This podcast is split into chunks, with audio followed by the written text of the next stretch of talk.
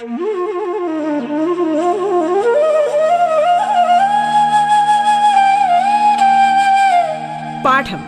കേട്ടു പഠിക്കാൻ റേഡിയോ കേരളയിലൂടെ.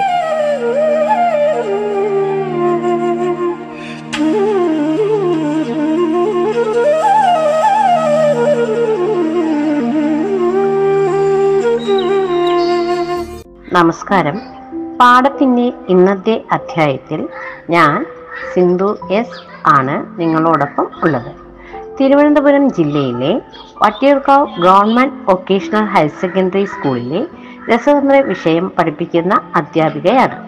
പ്രിയപ്പെട്ട കുഞ്ഞുങ്ങളെ കോവിഡ് എന്ന മഹാമാരിക്ക് ശേഷം വളരെ സന്തോഷത്തോടെ കുഞ്ഞുങ്ങൾ സ്കൂളിൽ പോയി കളിച്ച് ചിരിച്ച് സഹപാഠികളോടൊപ്പം പഠനം ആസ്വദിച്ചു വരികയാണല്ലോ. എന്നാൽ ഈ അക്കാദമിക വർഷം അവസാനിക്കുന്ന ഈ വേളയിൽ കുഞ്ഞുങ്ങൾ ഈ വർഷം ക്ലാസ്സിൽ നേടേണ്ടതെല്ലാം നേടിയിട്ടുണ്ടോ? ഉയർന്ന ക്ലാസ്സിൽ പോകുന്നതിന് പ്രാപ്തരായിട്ടുണ്ടോ? എന്ന് വിലയിരുത്തേണ്ടതായിട്ടുണ്ട്. അതിനുള്ള സമയം ആഗതമായിരിക്കുകയാണ്.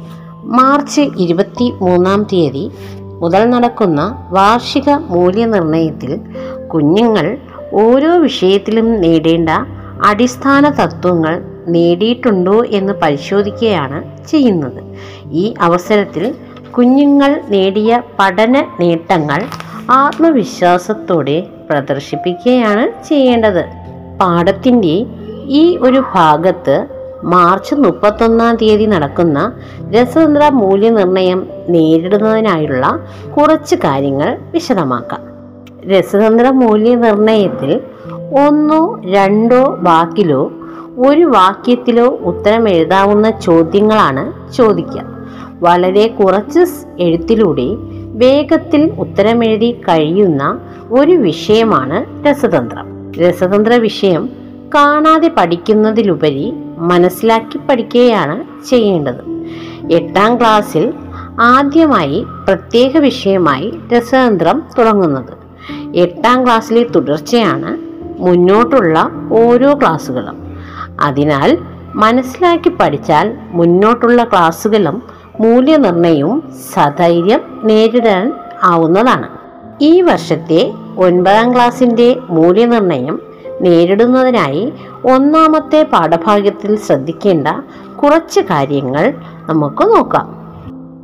ഒൻപതാം ക്ലാസ്സിലെ രസതന്ത്രത്തിന്റെ ആദ്യത്തെ പാഠഭാഗമായ ആറ്റത്തിന്റെ ഘടനയിൽ ആദ്യമായി നോക്കേണ്ടത് ഡാൾട്ടന്റെ ആറ്റം സിദ്ധാന്തത്തിന്റെ പ്രധാന ആശയങ്ങളാണ്. ആറ് ആശയങ്ങളാണ് പ്രധാനമായും ഇതിൽ പഠിക്കേണ്ടത്. ഓരോ ആശയങ്ങളായി നമ്മൾക്ക് നോക്കാം. ഒന്നാമതായി എല്ലാ പദാർത്ഥങ്ങളും നിർമ്മിച്ചിരിക്കുന്നത് ആറ്റങ്ങൾ എന്ന അതിസൂക്ഷ്മ കണങ്ങൾ കൊണ്ടാണ്. അതായത് നമ്മുടെ ചുറ്റുപാടുമുള്ള എല്ലാ പദാർത്ഥങ്ങളും നിർമ്മിച്ചിരിക്കുന്നത് ആറ്റങ്ങൾ എന്ന ചെറിയ കണങ്ങൾ കൊണ്ടാണ്. ഈ ആറ്റത്തെ നിർമ്മിക്കാനോ നശിപ്പിക്കാനോ കഴിയില്ല. അതുപോലെ ഒരു മൂലകത്തിന്റെ എല്ലാ ആറ്റങ്ങൾക്കും സമാന ഗുണങ്ങളാണ്. അതായത് ഹൈഡ്രജൻ എടുത്താൽ ഹൈഡ്രജന്റെ ആറ്റങ്ങൾക്കെല്ലാം ഒരേ ഗുണമായിരിക്കും. എന്നാൽ വ്യത്യസ്ത മൂലകങ്ങളുടെ ആറ്റങ്ങൾക്ക് വ്യത്യസ്ത ഗുണങ്ങളായിരിക്കും കാണുക. ഉദാഹരണം സ്വർണം നമുക്കറിയാം അല്ലേ? അതോടൊപ്പം ഇരുമ്പും അറിയാം. രണ്ടുപേരെയും കാണുന്നതിന് വ്യത്യാസമാണ്. സ്വർണത്തിന്റെ ആറ്റങ്ങൾക്കെല്ലാം ആ ഒരു മഞ്ഞ കളറായിരിക്കും ഉള്ളത്. ഇരുമ്പിന്റെതിന് ഇരുമ്പിന്റെ കളർ അപ്പോൾ അവരുടെ രണ്ടുപേരുടെ സ്വഭാവത്തിനും വ്യത്യാസമുണ്ടായിരിക്കും. അപ്പോൾ വ്യത്യസ്ത മൂലകങ്ങളുടെ ആറ്റങ്ങൾക്ക് വ്യത്യസ്ത സ്വഭാവമാണ് ഉള്ളത്. അതുപോലെ രാസപ്രവർത്തനങ്ങളിൽ ഏർപ്പെടാൻ കഴിയുന്ന ഏറ്റവും ചെറിയ കണികയാണ് ആറ്റം. അതായത് രാസപ്രവർത്തനങ്ങളിൽ ഏർപ്പെടാൻ കഴിയുന്ന ഏറ്റവും ചെറിയ കണികയാണ് ആറ്റം. രണ്ടോ അതിലധികമോ മൂലകങ്ങളുടെ ആറ്റങ്ങൾ ചേർന്നാണ് സംയുക്തങ്ങൾ ഉണ്ടാക്കുക. ഫോർ എക്സാമ്പിൾ നമുക്കറിയാം ജലം. ജലത്തിൽ ഹൈഡ്രജന്റെ ആറ്റവും ഓക്സിജന്റെ ആറ്റവും രണ്ട് ഒന്ന് എന്ന അനുപാതത്തിൽ ചേർന്നാണ് ജലം എന്ന സംയുക്തം ഉണ്ടായിരിക്കുന്നത്.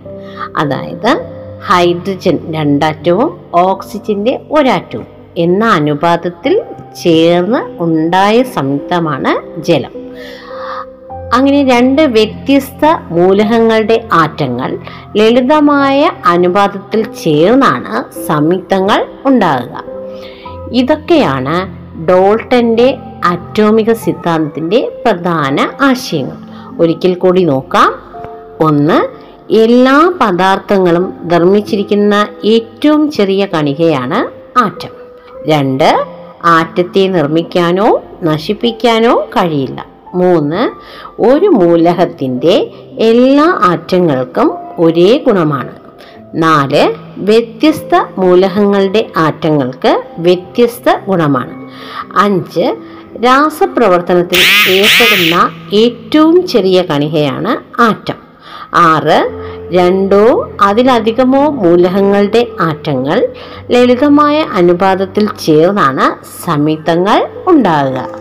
ധാരാളം ശാസ്ത്രജ്ഞന്മാരുടെ പരീക്ഷണങ്ങളിലൂടെയും ശ്രമഫലമായും ആറ്റങ്ങളിൽ അതിനേക്കാൾ ചെറുതായ കണികകളുടെ സാന്നിധ്യം കണ്ടെത്തി. ഈ കണികൾക്ക് ക്രമേണ പേരും നൽകി. ഒരാറ്റത്തിൽ പ്രധാനമായും മൂന്ന് തരത്തിലുള്ള കണികകളാണ് കാണപ്പെടുന്നത്. പോസിറ്റീവ് ചാർജുള്ള ഒരു കണികയും നെഗറ്റീവ് ചാർജുള്ള കണികയും ചാർജ് ഇല്ലാത്ത ഒരു കണികയുമാണ് കാണുക. അതിൽ പോസിറ്റീവ് ചാർജുള്ള കണികയെ കണ്ടെത്തിയത് റൂദർഫോർഡ് എന്ന ശാസ്ത്രജ്ഞനാണ്. ഇതിന്റെ പേര് പ്രോട്ടോൺ. നെഗറ്റീവ് ചാർജുള്ള കണികയെ ഇലക്ട്രോൺ എന്നും ഇതിന് പേര് നൽകിയത് ജെ ജെ തോംസൺ എന്ന ശാസ്ത്രജ്ഞനാണ്. ചാർജ് ഇല്ലാത്ത കണികയെ ന്യൂട്രോൺ എന്ന് ജെയിംസ് ചാഡ്വിക് എന്ന ശാസ്ത്രജ്ഞനാണ് വിളിച്ചത്. പ്രോട്ടോണിന് പോസിറ്റീവ് ചാർജാണ് റൂദർഫോർഡ് എന്ന ശാസ്ത്രജ്ഞനാണ് കണ്ടെത്തിയത്. ഇലക്ട്രോണിന് നെഗറ്റീവ് ചാർജാണ് ജെ ജെ തോംസൺ എന്ന ശാസ്ത്രജ്ഞനാണ് കണ്ടെത്തിയത്. ന്യൂട്രോണിന് ഇല്ല ജെയിംസ് ചാഡ്വിക് എന്ന ശാസ്ത്രജ്ഞനാണ് കണ്ടെത്തിയത്. അടുത്തതായി റൂദർഫോർഡിന്റെ സൗരയുധ മാതൃകയാണ് വിശദമാക്കുന്നത്. സൗരയുധം എന്ന വാക്ക് കുഞ്ഞുങ്ങൾ ചെറിയ ക്ലാസ് മുതലേ കേൾക്കുന്നതാണ്. സൗരയുധത്തിന്റെ കേന്ദ്രം സൂര്യനാണെന്നും ഈ സൂര്യന് ചുറ്റും ഗ്രഹങ്ങൾ ദീർഘവൃത്താകൃതിയിലുള്ള പാതയിൽ ചുറ്റുകയാണെന്നും കുഞ്ഞുങ്ങൾക്ക് അറിയാമല്ലോ. ഇതേ രീതിയിലാണ് ആറ്റത്തിലും നടക്കുന്നത് എന്നാണ് റൂദർഫോർഡ് വ്യക്തമാക്കിയിരിക്കുന്നത്. അതായത് ആറ്റത്തിന് ഒരു കേന്ദ്രമുണ്ട്. ഈ കേന്ദ്രത്തിലാണ് ആറ്റത്തിന്റെ ഭൂരിഭാഗം മാസും കേന്ദ്രീകരിച്ചിരിക്കുന്നത്. ഈ കേന്ദ്രത്തെ ന്യൂക്ലിയസ് എന്നാണ് വിളിക്കുന്നത്. ഈ ന്യൂക്ലിയസിന്റെ മാസ് ആറ്റത്തിന്റെ മാസിനെ അപേക്ഷിച്ച് വളരെ കുറവാണ്. ഇലക്ട്രോണുകൾ ന്യൂക്ലിയസിന് ചുറ്റും വൃത്താകൃതിയിലുള്ള പാതയിൽ പ്രദക്ഷിണം ചെയ്യുന്നുണ്ട്. സൗരയൂഥവും റൂദർഫോർഡിന്റെ ആറ്റം മാതൃകയും താരതമ്യം ചെയ്യുമ്പോൾ സൗരയൂഥത്തിന്റെ കേന്ദ്രം സൂര്യനാണെന്നും ആറ്റത്തിന്റെ കേന്ദ്രം ന്യൂക്ലിയസ് ആണെന്നും കാണുന്നുണ്ട്. അതുപോലെ സൂര്യന് ചുറ്റും ഗ്രഹങ്ങൾ പ്രദക്ഷിണം ചെയ്യുമ്പോൾ ആറ്റം മാതൃകയിൽ ന്യൂക്ലിയസിന് ചുറ്റും ഇലക്ട്രോണുകൾ പ്രദക്ഷിണം ചെയ്യുന്നു. അതുകൊണ്ടാണ് റൂദർഫോർഡിന്റെ മാതൃകയെ സൗരയൂഥ മാതൃക എന്ന് വ്യക്തമാക്കിയിരിക്കുന്നത്. റൂദർഫോർഡ് ആറ്റം മാതൃകയുടെ പ്രധാന ആശയങ്ങൾ ആറ്റത്തിന് ഒരു കേന്ദ്രമുണ്ടെന്നും ആ കേന്ദ്രത്തിൽ ആറ്റത്തിന്റെ ഭൂരിഭാഗം മാസം കേന്ദ്രീകരിച്ചിരിക്കുന്നു. ആ കേന്ദ്രത്തെ ന്യൂക്ലിയസ് എന്ന് വിളിക്കുന്നു. ആറ്റത്തിന്റെ വലിപ്പവുമായി താരതമ്യം ചെയ്യുമ്പോൾ ന്യൂക്ലിയസിന്റെ വലിപ്പം വളരെ കുറവാണ്. ഇലക്ട്രോണുകൾ ആറ്റത്തിന് ചുറ്റും വൃത്താകൃതിയിൽ പ്രദക്ഷിണം ചെയ്യുന്നു.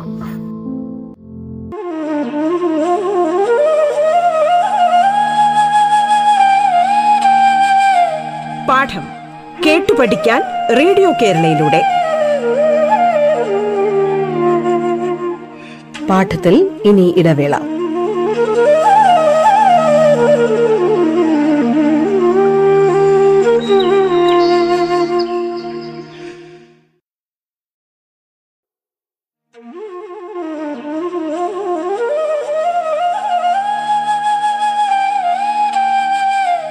പാഠം കേട്ടു പഠിക്കാൻ റേഡിയോ കേരളയിലൂടെ. തുടർന്ന് കേൾക്കാം പാഠം.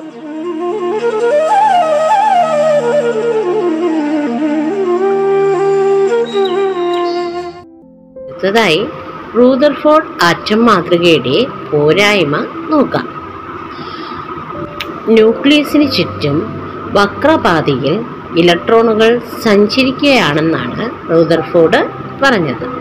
അങ്ങനെ ഇലക്ട്രോണുകൾ വൃത്താകൃതിയിൽ സഞ്ചരിച്ചു കൊണ്ടിരുന്നു കഴിഞ്ഞാൽ വൈദ്യുത കാന്തിക സിദ്ധാന്ത പ്രകാരം ഊർജം പുറത്തേക്ക് വിടുകയും ഊർജം കുറഞ്ഞ് അവസാനം ന്യൂക്ലിയസിലേക്ക് വീഴുന്നതാകുന്ന ഒരവസ്ഥ ഉണ്ടാകുന്നു. അതായത് ആറ്റത്തിന്റെ സ്ഥിരത വിശദമാക്കാൻ റൂദർഫോർഡിന് ഈ മാതൃകയിലൂടെ കഴിഞ്ഞില്ല. ഇതുവരെ പഠിച്ച പാഠഭാഗങ്ങളിൽ നിന്നും ആശയങ്ങൾ അതുപോലെ എഴുതാനോ അല്ലെങ്കിൽ പോരായ്മകൾ എഴുതാനോ നേരിട്ടുള്ള ക്വസ്റ്റ്യൻസ് ചോദ്യകർത്താവ് ചോദിക്കാറില്ല. ഒന്നോ രണ്ടോ വാക്കുകളിൽ എഴുതാവുന്ന ചോദ്യങ്ങളാണ് ചോദിക്കുക. അതുകൂടാതെ ഇലക്ട്രോൺ പ്രോട്ടോൺ ന്യൂട്രോൺ ഇവ കണ്ടെത്തിയതാരാണെന്നും ചാർജ് എന്താണെന്നും ഉള്ള ചോദ്യം ചോദിക്കാറുണ്ട്. അത് പട്ടിക രൂപത്തിൽ തന്നിട്ട് ഉചിതമായവ ചേർത്ത് പൂരിപ്പിക്കാനാണ് പറയാറുള്ളത്. അതുപോലെ തന്നെ ആറ്റത്തിന്റെ കേന്ദ്രഭാഗത്തിന് പറയുന്ന പേര് ന്യൂക്ലിയസ് ആറ്റത്തിൽ എവിടെയാണ് ഇലക്ട്രോണുകൾ കാണപ്പെടുക? ന്യൂക്ലിയസിന് ചുറ്റും കറങ്ങുകയാണ് ചെയ്യുന്നത്. ഇതുപോലുള്ള ചോദ്യങ്ങളായിരിക്കാം ഈ ആശയങ്ങളിൽ നിന്നെല്ലാം ചോദിക്കുക. ഈ ആശയങ്ങൾ വ്യക്തമായി മനസ്സിലാക്കി കഴിഞ്ഞാൽ ഏതൊരു ചോദ്യവും ഉത്തരം എഴുതാൻ പറ്റുന്നത് ആയിരിക്കും. അടുത്തതായി ബോർ ആറ്റം മാതൃക. അതായത് റൂദർഫോർഡിന് ആറ്റത്തിന്റെ സ്ഥിരത വിശദമാക്കുന്നതിനായി കഴിഞ്ഞില്ല. എന്നാൽ ഈ ഒരു ന്യൂനത പരിഹരിച്ചുകൊണ്ട് ഡാനിഷ് ശാസ്ത്രജ്ഞനായ നീൽസ് ബോർ അവതരിപ്പിച്ചതാണ് ബോർ ആറ്റം മാതൃക. ഈ മാതൃകയിലെ പ്രധാന ആശയങ്ങൾ ന്യൂക്ലിയസിന് ചുറ്റും ഒരു നിശ്ചിത ഓർബിറ്റുകളിലൂടെ അല്ലെങ്കിൽ ഷെല്ലുകളിലൂടെയാണ് ഇലക്ട്രോണുകൾ കറങ്ങുക. ഓരോ ഷെല്ലിലെയും ഇലക്ട്രോണുകൾക്ക് ഒരു നിശ്ചിത ഊർജമുണ്ട് അതുകൊണ്ടാണ് ഈ ഷെല്ലുകളെ ഊർജ നിലകളെന്ന് വിളിക്കുന്നത്. ഒരു നിശ്ചിത ഷെല്ലിൽ പ്രദക്ഷിണം ചെയ്യുന്നിടത്തോളം കാലം ഇലക്ട്രോണുകൾക്ക് ഊർജം കുറയുകയോ കൂടുകയോ ചെയ്യുകയില്ല. ന്യൂക്ലിയസിൽ നിന്നും അകലും തോറും ഷെല്ലുകൾക്ക് അല്ലെങ്കിൽ ഊർജ നിലകൾക്ക് ഊർജം കൂടി വരുന്നു. ഈ ഷെല്ലുകളെ ഒന്നാമത്തെ ഷെൽ രണ്ടാമത്തെ ഷെൽ മൂന്നാമത്തെ ഷെൽ നാലാമത്തെ ഷെൽ എന്നിങ്ങനെയോ കെ എൽ എം എൻ എന്നിങ്ങനെയോ പേര് നൽകിയിരിക്കുന്നു. ഇത്രയുമാണ് ബോർ ആറ്റം മാതൃകയുടെ പ്രധാന ആശയങ്ങൾ. ഈ ആറ്റം മാതൃകയിൽ പറയുകയുണ്ടായി ഓരോ നിശ്ചിത ഷെല്ലിലും പ്രതിഷ്ഠം ചെയ്യുന്ന ഇലക്ട്രോണുകൾക്ക് ഒരു നിശ്ചിത ഊർജം ഉണ്ടെന്ന്. അതായത് അവ പ്രദക്ഷിണം ചെയ്യുമ്പോൾ ഊർജം കൂടുകയോ കുറയുകയോ ചെയ്യുന്നില്ല. അതിനാൽ ആ ഇലക്ട്രോണുകൾ ആ ഷെല്ലുകളിൽ തന്നെ നിലനിൽക്കുന്നു. അതുകൊണ്ട് ആറ്റത്തിന് സ്ഥിരത കൈവരികയും ചെയ്യുന്നു. ഈ ഒരു വിശദീകരണമാണ് റൂദർഫോർഡിന് നൽകാൻ കഴിയാതിരുന്നത്. ആ ഒരു ന്യൂനത നീൽസ് ബോർ പരിഹരിച്ചു. ഒന്നുകൂടി നോക്കാം. ബോർ ആറ്റം മാതൃകയുടെ പ്രധാന ആശയങ്ങൾ. ന്യൂക്ലിയസിന് ചുറ്റും ഒരു നിശ്ചിത ഓർബിറ്റുകളിലൂടെയാണ് ഇലക്ട്രോണുകൾ പ്രദക്ഷിണം ചെയ്യുക. ഓരോ ഷെല്ലിലെയും ഇലക്ട്രോണുകൾക്ക് ഒരു നിശ്ചിത ഊർജമുണ്ട് ഒരു നിശ്ചിത ഷെല്ലിൽ പ്രദക്ഷിണം ചെയ്യുന്ന ഇലക്ട്രോണുകൾക്ക് ഊർജം കൂടുകയോ കുറയുകയോ ചെയ്യുന്നില്ല. ന്യൂക്ലിയസിൽ നിന്നും അകലം തോറും ഷെല്ലുകളുടെ ഊർജം കൂടി വരുന്നു. അതായത് ഒന്നാമത്തെ ഷെല്ലിനേക്കാൾ ഊർജം കൂടുതലായിരിക്കും രണ്ടാമത്തെ ഷെല്ലിന് അതിനേക്കാൾ ഊർജം കൂടുതലായിരിക്കും മൂന്നാമത്തെ ഷെല്ലിന് അതിനേക്കാൾ ഊർജം കൂടുതലായിരിക്കും നാലാമത്തെ ഷെല്ലിന്. ഈ ഷെല്ലുകളെ യഥാക്രമം കെ എൽ എം എന്നും വിളിക്കാം. ഈ ഒരു ആറ്റം മാതൃകയിലൂടെ ആറ്റത്തിന്റെ സ്ഥിരത വിശദമാക്കാൻ നീൽസ് ബോറിന് കഴിഞ്ഞു. അടുത്തതായി ആറ്റത്തിലെ മൗലിക കണങ്ങൾ. ഈ മൗലിക കണങ്ങളെക്കുറിച്ച് നേരത്തെ വിശദമാക്കിയതാണ്. മൂന്ന് തരത്തിലുള്ള മൗലിക കണങ്ങളാണ് ആറ്റത്തിൽ കാണുക. പ്രോട്ടോണുകൾ പോസിറ്റീവ് ചാർജാണ് റൂദർഫോർഡാണ് കണ്ടുപിടിച്ചത്. അതോടൊപ്പം ഈ പ്രോട്ടോണുകളുടെ മാസ് വൺ യൂണിറ്റ് ആയിട്ടാണ് അതായത് ഒരു യൂണിറ്റ് ആയിട്ടാണ് എടുക്കുക. ന്യൂട്രോണുകൾ ചാർജ് ഇല്ലാത്ത കണങ്ങളാണ് ജെയിംസ് ചാറ്റ്ബിക് എന്ന് പറയുന്ന ശാസ്ത്രജ്ഞനാണ് കണ്ടെത്തിയത്. ഈ ന്യൂട്രോണുകളുടെ മാസും പ്രോട്ടോണിന്റെ മാസും തമ്മിൽ നേരിയ വ്യത്യാസം മാത്രമേ ഉള്ളൂ. അതുകൊണ്ട് ഇതിന്റെ അറ്റോമിക മാസും ഒരു യൂണിറ്റ് ആയിട്ടാണ് എടുക്കുക. എന്നാൽ നെഗറ്റീവ് ചാർജുള്ള കണങ്ങളാണ് ഇലക്ട്രോണുകൾ. ഇവ കണ്ടുപിടിച്ചത് ജെ ജെ തോംസൺ ആണ് ഇവയുടെ മാസ് പ്രോട്ടോണിനെ അപേക്ഷിച്ച് ന്യൂട്രോണിനെ അപേക്ഷിച്ച് വളരെ കുറവാണ്. അതുകൊണ്ട് ഇതിന്റെ മാസിനെ പൂജ്യമായാണ് കണക്കാക്കുക. ഇത്തരത്തിലുള്ള മൂന്ന് മൗലിക കണങ്ങളാണ് ആറ്റത്തിൽ ഉണ്ടായിരിക്കുന്നത്. Proton electron neutron. പ്രോട്ടോണിന്റെ mass one unit ന്യൂട്രോണിന്റെ മാസ് വൺ യൂണിറ്റ് ഇലക്ട്രോണിന്റെ മാസ് പൂജ്യം. പ്രോട്ടോൺ കണ്ടുപിടിച്ചത് റൂദർഫോർഡ് ന്യൂട്രോൺ കണ്ടുപിടിച്ചത് ജെയിംസ് ചാറ്റ്വിക് ഇലക്ട്രോൺ കണ്ടുപിടിച്ചത് ജെ ജെ തോംസൺ. പ്രോട്ടോണിന്റെ ചാർജ് പോസിറ്റീവ് ഇലക്ട്രോണിന്റെ ചാർജ് നെഗറ്റീവ് ന്യൂട്രോണിന് ചാർജ് ഇല്ല. ഇതാണ് ഇവർ തമ്മിലുള്ള വ്യത്യാസം. ഇത് വ്യക്തമായി മനസ്സിലാക്കുക. ഇതുമായി ബന്ധപ്പെട്ട പല ചോദ്യങ്ങളും സാധാരണ വാർഷിക മൂല്യനിർണയത്തിൽ കാണാറുള്ളതാണ്. അടുത്തതായി ആറ്റത്തിന്റെ മാസ് ആറ്റത്തിന്റെ മാസിനെ മാസ് നമ്പർ എന്നും അറ്റോമിക മാസ് നമ്പർ എന്നും ഒക്കെ പറയാറുണ്ട്.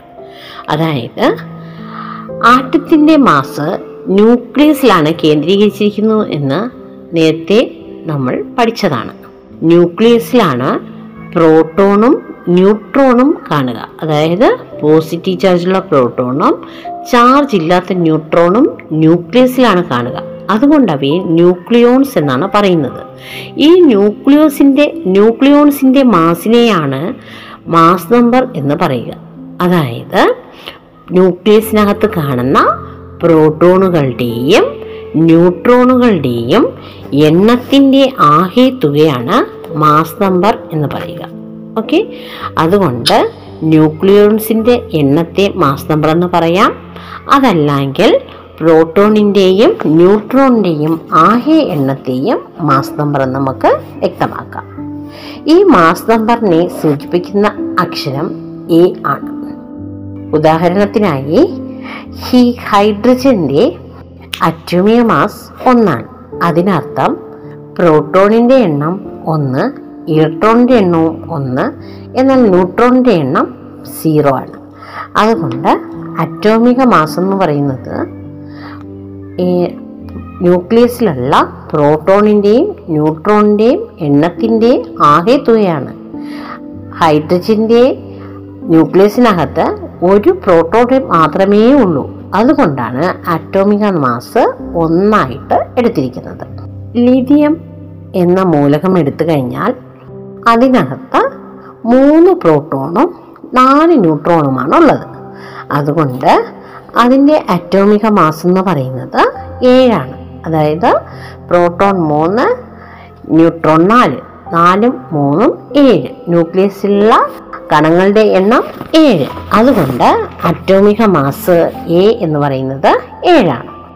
അടുത്തതായി നമുക്ക് പഠിക്കാനുള്ളത് അറ്റോമിക നമ്പറാണ് അറ്റോമിക നമ്പർ എന്ന് പറയുന്നത് ഒരാറ്റത്തിലുള്ള പ്രോട്ടോണുകളുടെയോ ഇലക്ട്രോണുകളുടെ എണ്ണത്തെയാണ് അറ്റോമിക നമ്പർ എന്ന് പറയുന്നത്. അതായത് എത്ര പ്രോട്ടോണുകളുണ്ടോ അത്രയും ഇലക്ട്രോണുകളും ഒരാറ്റത്തിൽ കാണും. ഒരാറ്റത്തിനകത്ത് പോസിറ്റീവ് ചാർജുകളുടെ എണ്ണവും നെഗറ്റീവ് ചാർജുകളുടെ എണ്ണവും തുല്യമായിരിക്കും. അതുകൊണ്ട് ആറ്റം ഇലക്ട്രിക്കലി ന്യൂട്രലാണ് കാരണം ഈ രണ്ട് ചാർജുകളുടെയും എണ്ണം തുല്യമായതുകൊണ്ട്. അറ്റോമിക നമ്പറിനെ ഇസഡ് എന്ന് സൂചിപ്പിക്കാം. ഇസഡ് എന്ന് പറയുന്നത് പ്രോട്ടോണുകളുടെ എണ്ണമാവാം അഥവാ ഇലക്ട്രോണുകളുടെ എണ്ണമാവാം. മാറിപ്പോകരുത്. അറ്റോമിക നമ്പർ ഇസഡ് എന്ന് സൂചിപ്പിക്കും പ്രോട്ടോണുകളുടെയോ ഇലക്ട്രോണുകളുടെയോ എണ്ണമാണ്. മാസ് നമ്പർ എന്ന് പറയുന്നത് എ എന്ന് സൂചിപ്പിക്കും പ്രോട്ടോണുകളുടെയും ന്യൂട്രോണുകളുടെയും എണ്ണമാണ്. ഓക്കെ